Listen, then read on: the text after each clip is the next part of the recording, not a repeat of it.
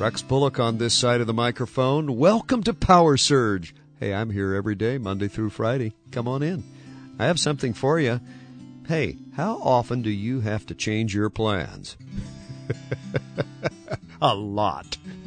How many times have you counted on something that didn't seem to happen? I mean, you just, it, it didn't work out. How about those situations when you prayed? Or when you gained an inner witness that God would be working to bring everything out, and then it just switched on you?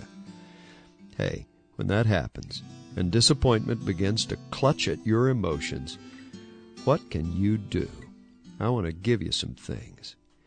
Don't decide everything's over. That's number one. Don't do it. Secondly, let God's peace take command.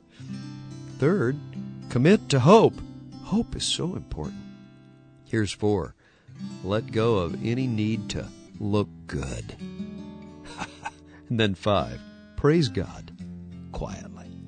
You see, disappointment is changed by altering only one letter, the first one. You change the D to H. Turn disappointment to His appointment. And then stand still and watch Him keep His appointment with your destiny.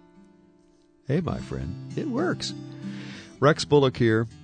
Power Surge. Power Surge is a presentation of Dayspring Ministries, and we're here Monday through Friday. Thanks for coming on in. You want to get better acquainted? Well, log on to our website, powersurgeonline.com.